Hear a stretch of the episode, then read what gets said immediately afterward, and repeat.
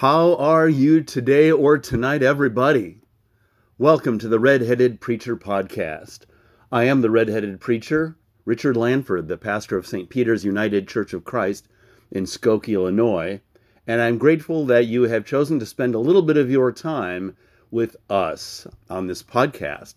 This message and the scriptures, of course, were shared with the congregation at St. Peter's on Sunday, July 2nd, 2023. And the message is Our Rebellious Heritage. The scriptures are read by Jennifer Schneider, and she's one of our she is our chair of our board of deacons, and she's going to read several scriptures that I chose for this message. It might seem a little longer than usual. She's telling a story in the verses that I chose from First Kings. That's the lengthier passage. Hang in there. It's got a, a great, uh, it's a, just a great story. Even, you know, I mentioned to my wife that maybe I should have cut some of those verses uh, when I was picking them out and sending them to uh, our lector. And she said, no, it was, it was a, you know, good to hear the story. It's an interesting story. So if you don't know the story about Ahab and Jezebel and the Baal prophets and the prophet Elijah, you are in for a treat. The message, as I said, is our rebellious heritage. I talk a little bit uh, about the heritage that both Christians and Jewish folks and uh, our forefathers in the Revo- revolution, how they were rebellious. But I don't stay with the revolution either. And you'll have to listen to find out what other instances that I lift up. Without uh, talking with you any further, I do want to offer up a brief word of prayer, and then we'll turn it over to Jen. Great God, we're thankful for the freedoms that you have given us as human beings. We're thankful for the times that they are established and secured by the governments that we are under. And we grieve when the human rights to which God has uh, imbued upon us as human beings are denied or cut short, qualified unnecessarily. So let us hear your word with open ears, and sometimes perhaps respond with open mouths, guided by your Spirit only. This blessing we ask in the name of Jesus Christ. Amen. Jennifer, take it away. Please join me in the spirit of prayer. Great and Heavenly Father, we thank you for shining your light down on us today, even in the form of raindrops and nourishment, for the earth to open up its open itself to the rain that falls. Um, allow us to help us to open our hearts as we listen to these readings that we are about to hear, as everything like the rain and nourishment comes from you. In the name of Jesus, amen. We begin with the 1 Kings chapter 18, verses 17 through 24, then 36 through 40, and ending with the three verses of chapter 14. The opening context is that Israel is in the third year of a drought, for which the prophet Elijah has called in the presence of King Ahab. Elijah pays Ahab a visit. I'm going to read the readings, and then there's a short description to let you know what's happening in between the two chunks of the readings. So I will do that. When Ahab saw Elijah, Ahab said to him, Is it you, you troubler of Israel? He answered, I have not troubled Israel, but you have, and your father's house, because you have forsaken the commandments of the Lord and followed the Baals. Now, therefore, have all Israel assemble before me at Mount Carmel with the 450 prophets of Baal and the 400 prophets of Asherah who eat at Jezebel's table. So Ahab sent to all the Israelites and assembled the prophets at Mount Carmel. Elijah then came near to all the people and said, How long will you go limping with two different opinions? If the Lord is God, follow him. But if Baal, then follow him. The people did not answer him a word. Then Elijah said to the people, I, even only I, am left a prophet of the Lord. But Baal's prophets numbered 450. Let two bowls be given to us. Let them choose one bowl for themselves, cut it into pieces, and lay it on the wood, but put no fire to it. I will prepare the other bowl and lay it on the wood, and put no fire to it. Then you call on the name of your God, and I will call on the name of the Lord.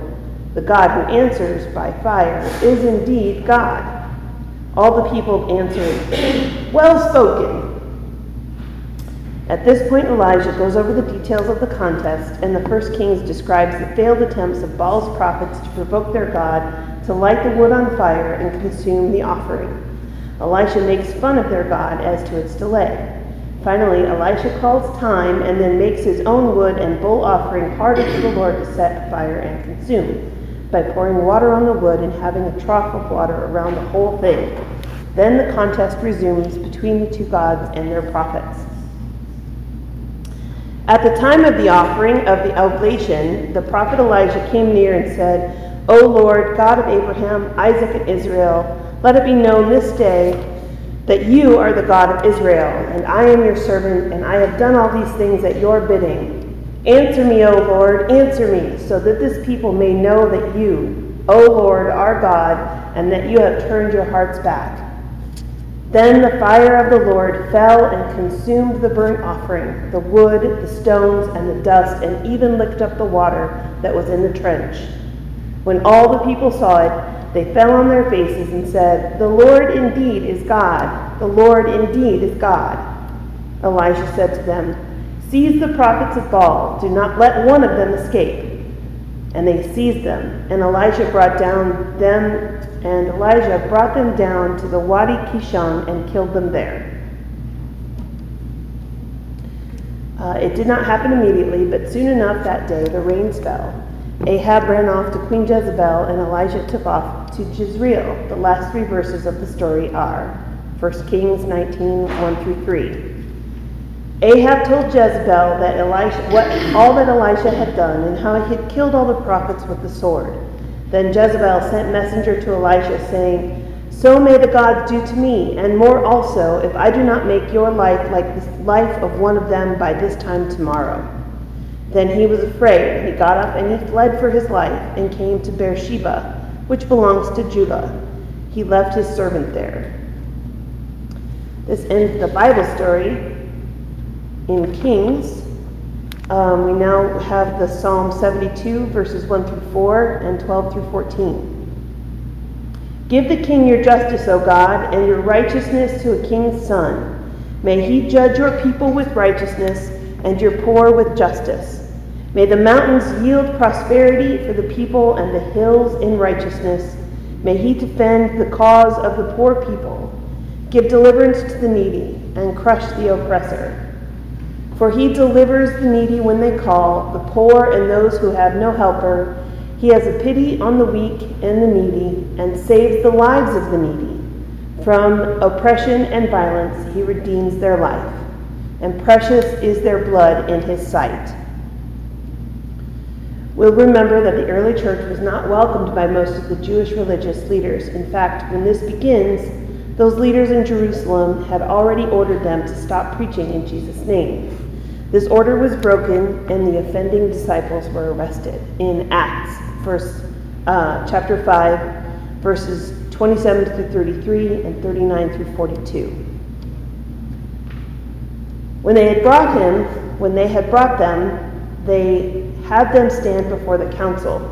The high priest questioned them, saying, We have given you strict orders not to teach in this name Yet here you have fulfilled you have filled Jerusalem with your teaching and are determined to bring this man's blood on us. But Peter and the apostles answered, We must obey God rather than any human authority. The God of our ancestors raised up Jesus, whom you killed by hanging him on a tree. God exalted him at his right hand as leader and savior, that he might give repentance to Israel and forgiveness of sins.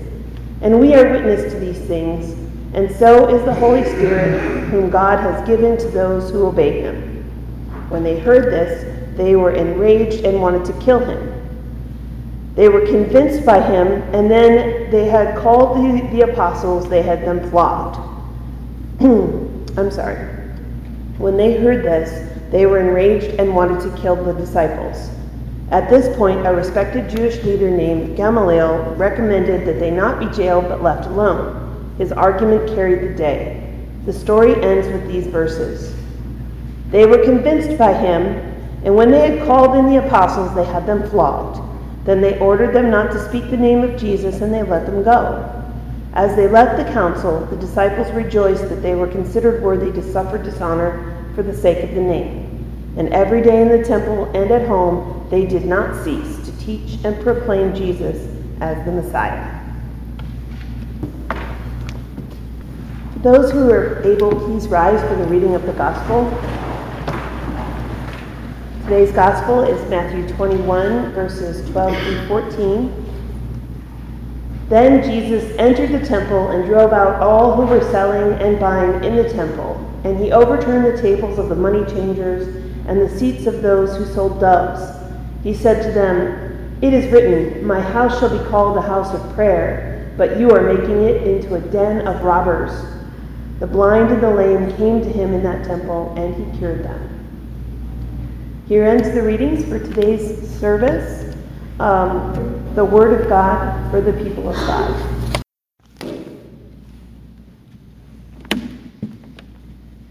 First, Thanks for listening to probably the most scriptures I've ever had us have on a Sunday morning. And thanks, Jen, for reading, pitching, pinch hitting for Karen. Our rebellious heritage. Whose heritage? Ours as people of God, and for citizens of the United States, ours as Americans, too. Both the church, capital C, and this nation have a rebellious heritage. They're definitely not identical, nor to be confused with one another. But if we dig a little, there is some relationship. Of course, most of us celebrate living in a free country in two days. Independence Day, July 4th, 1776, is when the Second Continental Congress passed the Declaration of Independence. It followed such acts of theft or violence as the Boston Tea Party and the battles of Lexington, Concord, and Bunker Hill. Those, in turn, were provoked by what the Declaration calls a long train of abuses and usurpations. Have you read the Declaration recently? Parts of this historic document are quite striking and strident. After declaring that all men are created equal, endowed by their Creator with certain unalienable rights, which include life and liberty and the pursuit of happiness, it continues that to secure these rights, the rights that come from God, that to secure these rights, governments are instituted among men, deriving their just powers from the governed, from the consent of the governed, that whenever any form of government becomes destructive of these ends, it is the right of the people to alter or to abolish it and to institute new government. All experience hath shown that mankind are more, disposed to suffer while evils are sufferable than to right themselves by abolishing the forms to which they are accustomed.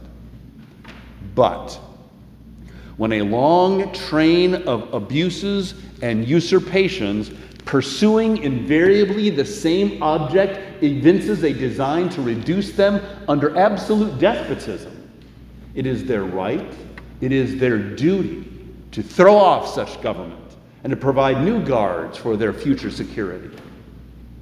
The history of the present King of Great Britain is a history of repeated injuries and usurpations, all having the direct object the establishment of an absolute tyranny over these United States. Now, it goes on to list this long train of abuses including the colonists' petitions to redress their grievances, only to be answered by repeated injury. In its closing paragraph, it says the Congress is appealing to the supreme judge of the world for the rectitude of our intentions. The rest is history. Rebellion is what started this nation on the road to becoming a sovereign nation, even though it was only for the primary benefit of white male landowners for some time. I lived a long time before my attention was alerted to Frederick Douglass's powerful 1852 address, What to the Slave is the Fourth of July. This does not mean any rebellion against the status quo of the United States is a legitimate one. No. There is a segment of America that loves to fly the flag of the Continental Army, the Don't Tread on Me flag, also from the Revolution, and claim 1776 was alive again on January 6th, 2021, on the storming of the Capitol. That rebellion, contrary to their belief, was not against the establishment of an absolute tyranny over these states, but rather was in service to its hopes, the hopes of that establishment. But there are times when it takes a rebellion to expand some rights. Out of the Civil War came constitutional amendments ending slavery and seeking to create and preserve equality under the law, with an eye towards the black Americans newly freed from slavery, and then on. Remember the 19th Amendment? Passed by the Congress June 4th, 1919, and ratified on August 18th, 1920. The 19th Amendment guarantees all American women the right to vote. According to our National Archives, I quote, achieving this milestone required a lengthy and difficult struggle. Victory took decades of agitation and protest. That's a peaceful rebellion against an unjust status quo, and the civil rights movement was not far behind. This country has a rebellious heritage against injustice. Now, our biblical stories today are a mixed lot, but they do confirm that people of faith, both our Jewish forebears and Christ followers of the early church, stood up against what was wrong, often what was spiritually wrong. In Elijah's case, it got both personal and spiritual slash political, as his rebellion in favor of the first commandment for Israel got Queen Jezebel to put out a contract on him. Your ruler is out to kill you. She'd already been killing Yahweh's prophets. That's why Elijah said, I, I alone am left. Elijah's rebellion at Mount Carmel, this contest with the prophets of Baal, was orchestrated and agreed upon with wicked King Ahab and the prophets of Baal. During a drought, whose God would hear the pleas of his prophets and prove his superiority, or uh, being the true God, by consuming the offering. Baal, moreover, was believed to be the God in charge of the rains, which watered the land and brought forth vegetation the Asherah was like the female counterpart, it was a fertility religion. Elijah's intent was to demonstrate that Yahweh was the Lord, so the misled people of Israel would return. And if that happened, that would also undermine Queen Jezebel and her persecution of the faithful. In the end, it was all in service to the Lord and against God's enemies on the throne who were guilty of drawing Israel to stray to these other gods, breaking that first commandment. Now, Elijah paid a price for it. We know. But often doing right, when authorities think you're wrong, does cost. Jesus also made his protest, this one in the outermost court of the temple, because it was spiritually wrong to exclude the Gentiles who sought out the Lord God of Israel that was in what's called the court of the Gentiles. And because of what was going on the week before Passover, selling the animal sellers and the coin changers changing money to give you the correct coin to pay the temple tax, it was making it too loud and too noisy to even pray, to approach the God of Israel.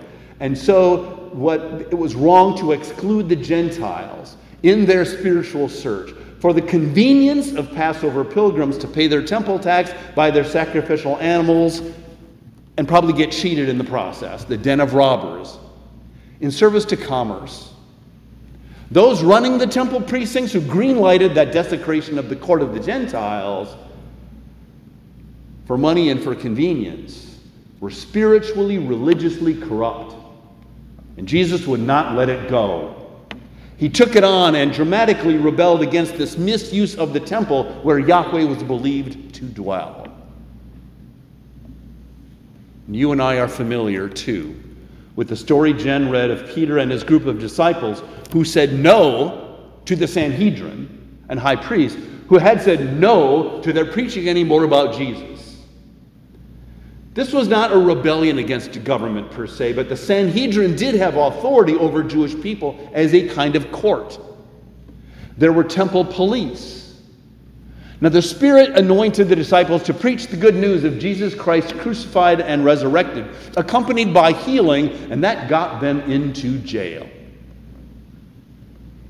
The men committed civil disobedience by this preaching, and they peacefully accepted going to prison, but when out again, defied the Sanhedrin's orders again, supporting the status quo, and kept on teaching and preaching. And in those oh so important and halcyon words, Peter told them, We must obey God rather than any human authority. And say, Isn't that what the Sanhedrin is supposed to be about? Obeying God? No wonder they got so furious they wanted to kill them after Peter said that. That was cutting a little too close. Americans, Christians, and Jews have a heritage of standing up to unjust circumstances or long trains of abuses that propel rulers to despotism. For the biblical folks, there was always a profound spiritual motive behind their rebellions. And that also was the case for Gandhi, Martin Luther King Jr., for Archbishop Oscar Romero, and countless nameless others who said no to unrighteousness that righteousness might rise up and God be glorified. Adam Taylor is the new president of Sojourners. He just wrote an article called When Should Christians Break the Law? In it, he quoted MLK's letter from a Birmingham jail.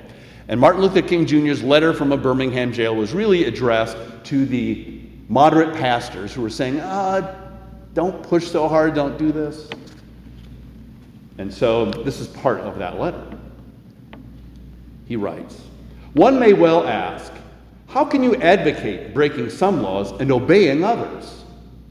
The answer lies in the fact that there are two types of laws just and unjust. I would be the first to advocate obeying just laws. One has not only a legal but a moral responsibility to obey just laws. Conversely, one has a moral responsibility to disobey unjust laws. I would agree with St. Augustine that an unjust law is no law at all. Now, what is the difference between the two? How does one determine whether a law is just or unjust? A just law is a man made code that squares with the moral law or the law of God. An unjust law is a code that is out of harmony with the moral law. To put it in the terms of St. Thomas Aquinas, an unjust law is a human law that is not rooted in eternal law and natural law. Any law that uplifts human personality is just. Any law that degrades human personality is unjust. And Adam Taylor returns King is clear. The justness of a law or policy is based in whether it uplifts or degrades human beings. In other words, does the law or policy affirm human dignity or deny it? Does it expand who is included in we the people or shrink it? Does it promote the common good or suffocate it? But while we disobey unjust laws to obey the moral laws we have been given by God, there's a flip side as both Scripture and King make clear, when human laws do serve the common good or restrain evil, we should obey them. Which brings you and me, we rebellious people, back to why you or I stand up to what degrades other people. The code God wishes for God's rulers, found in Psalm 72. This is to me is one of the most important sets of verses in the psalm, if not the whole of Scripture. because it kind of lets us know what kind of rulers God wants to have. And it's where people of the book and the founders find common ground. Give the king your justice, O God, and your righteousness to a king's son. May he judge your people with righteousness and your poor with justice. May he defend the cause of the poor of the people, give deliverance to the needy, and crush the oppressor. It continues For he delivers the needy when they call, the poor and those who have no helper.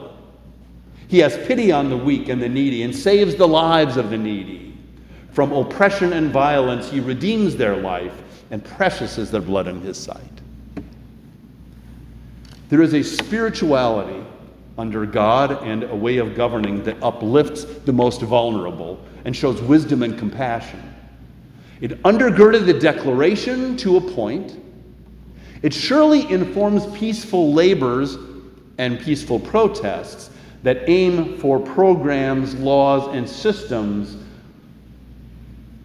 so that they would uplift everyone, especially those needing redemption from oppression, poverty, and violence. We have a rebellious heritage, and that is good news in the name of Jesus. Amen. And that will do it for our rebellious heritage for this Redheaded Preacher podcast. I do hope that you enjoyed um, my inclusion of quotes from the Declaration of Independence as well as those from uh, Martin Luther King Jr.'s letter from a Birmingham jail, and also uh, Reverend Adam Taylor of Sojourners, his, his comments on King's writing. And um, I was glad to find them. I helped, I believe they helped clarify where I was going. And I hope they helped clarify things for you too, or at least maybe you were just blessed to hear some of those uh, old words from 1776 again and be uplifted again. May we all be given and pray for a spirit of discernment when we have to make decisions about what is just and what is unjust, whether to speak out or to do something that is within the gracious and peaceful and yet sometimes challenging and demanding will of God as we are given and pray for the knowledge of God's will for us, as well as the power to carry that out in Christian love. Thank you once again for tuning in to this edition of the Redheaded Preacher podcast. The next one, which will be preached on July 9th, the topic is mercy and forgiveness. May God bless you, and may God bless your week. Amen. Like what you've heard? Hit subscribe to follow and get updates on our newest additions to the Redheaded Preacher. We'd love it if you'd give us a five star rating and review wherever you listen to podcasts. You can find us online under most social media platforms by typing St. Peter UCC Skokie in your browser. Donations are much needed and very welcomed. You can donate to us by going to paypal.me backslash St. Peter UCC Skokie. This information and more can also be found in the show notes wherever you listen to our podcast. Thank you so much